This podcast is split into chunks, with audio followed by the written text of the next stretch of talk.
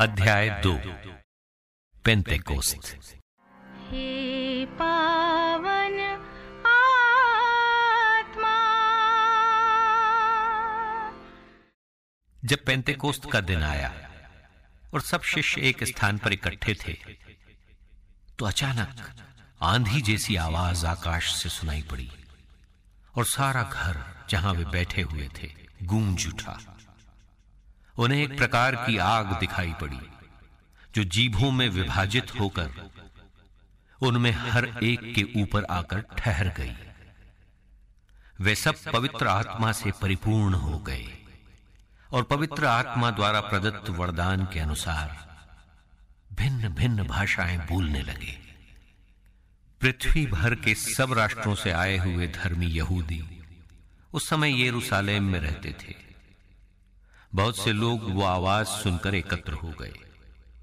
वे विस्मित थे, क्योंकि हर एक अपनी अपनी भाषा में शिष्यों को बोलते सुन रहा था। वे बड़े अचंभे में पड़ गए और चकित होकर बोल उठे, क्या ये बोलने वाले सबके सब गलीली नहीं हैं? तो फिर हम में हर एक अपनी अपनी जन्मभूमि की भाषा कैसे सुन रहा है? पार्थी, मेदी और एलामीती मेसोपोटामिया, यहूदिया और कप्पा दुखिया पोंतुस और एशिया फ्रुगिया और पफूलिया मिस्र और कुरेने के निकटवर्ती लीबिया के निवासी, रोम की यहूदी तथा दीक्षार्थी प्रवासी, क्रेत और अरब के निवासी। हम सब अपनी अपनी भाषा में इन्हें ईश्वर के महान कार्यों का बखान करते सुन रहे हैं। सब के सब बड़े अचंभे में पड़कर चकित रह गए। और एक दूसरे से कहते थे, ये क्या बात है? कुछ लोग उपहास करते हुए कहते थे, ये तो नई अंगूरी पीकर मतवाले हैं। पैतरुस का भाषण। पैतरुस ने ग्यारहों के साथ खड़े होकर लोगों को संबोधित करते हुए ऊँचे स्वर से कहा, यहूदी भाइयों और यरूशलेम के सब निवासियों, आप मेरी बात ध्यान से सुने और ये जान लें कि ये लोग मतवाले नहीं हैं, जैसा कि आप समझते हैं। अभी तो दिन के नौ ही बजे हैं। ये वो बात है जिसके विषय में नबी योएल ने कहा है। प्रभु ये कहता है, मैं अंतिम दिनों सब शरीरधारियों पर अपना आत्मा उतारूँगा। तुम्हारे पुत्र और पुत्रियाँ भविष्यवाणी करेंगे। तुम्हारे नवयुवकों को दिव्य दर्शन होंगे और तुम्हारे बड़े बूढ़े स्वप्न देखेंगे। मैं उन दिनों अपने दास दासियों पर अपना आत्मा उतारूँगा। और वे भविष्यवाणी करेंगे। मैं ऊपर आकाश में चमत्कार दिखाऊँगा और नीचे पृथ्वी पर चिन्ह प्रकट करूँगा। अर्थात रक्त, अग्नि और उड़ता हुआ धुआँ। प्रभु के महान तथा प्रकाशमान दिन के आगमन से पहले सूर्य अंधकारमय और चंद्रमा रक्तमय हो जाएगा, जो प्रभु के नाम की दुहाई देगा वही बचेगा। इजराइली भाइयों, मेरी बातें ध्यान से सुने। आप लोग स्वयं जानते हैं कि ईश्वर ने ईसा नाजरी के द्वारा आप लोगों के बीच कितने महान कार्य, चमत्कार एवं चिन्ह दिखाए हैं। इससे यह प्रमाणित हुआ कि ईसा ईश्वर की ओर से आप लोगों के पास भेजे गए थे। वो ईश्वर के विधान तथा पूर्व ज्ञान के अनुसार पकड़वाए गए। और आप लोगों ने विधर्मियों के हाथों उन्हें क्रूस पर चढ़वाया और मरवा डाला है। किंतु ईश्वर ने मृत्यु के बंधन खोलकर उन्हें पुनर्जीवित किया। यह असंभव था कि वो मृत्यु के वश में रह जाए। क्योंकि उनके विषय में दाऊद ये कहते हैं प्रभु सदा मेरी आँखों के सामने रहता है। वो मेरे दाहिने विराजमान है। इसलिए मैं दृढ़ बना रहता हूँ। मेरा हृदय आनंदित है। मेरी आत्मा प्रफुल्लित है। और मेरा शरीर भी सुरक्षित रहेगा। क्योंकि तू मेरी आत्मा को अधोलोक में नहीं छोड़ेगा। तू अपने भक्त को कब्र में गलने नहीं देगा। तूने मुझे जीवन का मार्ग दिखाया है। तेरे पास रहकर मुझे परिपूर्ण आनंद प्राप्त होगा। भाइयों, मैं कुलपति दाऊद के विषय में आप लोगों से निसंकोच ये कह सकता हूँ कि वो मर गए और कब्र में रखे गए।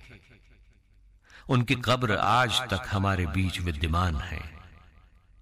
दाऊद जानते थे कि ईश्वर ने शपथ खाकर उनसे यह कहा था कि मैं तुम्हारे वंशजों में एक व्यक्ति को तुम्हारे सिंहासन पर बैठाऊँगा।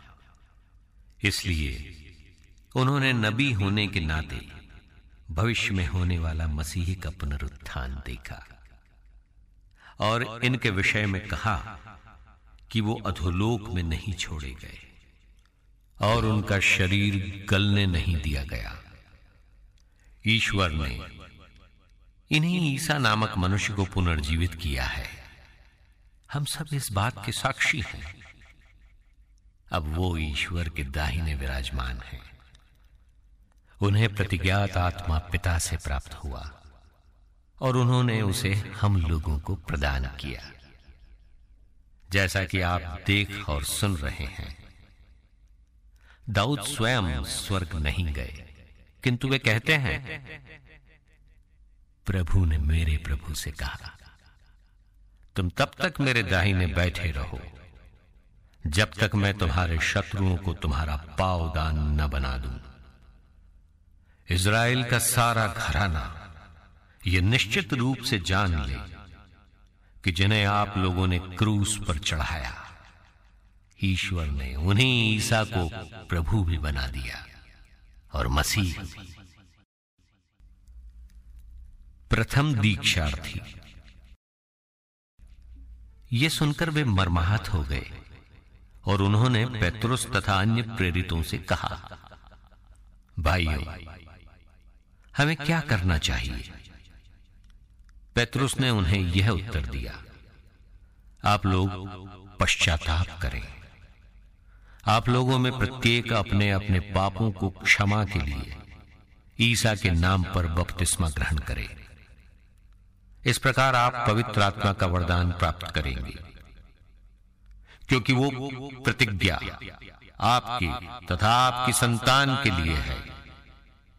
और उन सबों के लिए जो अभी दूर हैं और जिन्हें हमारा प्रभु ईश्वर बुलाने वाला है।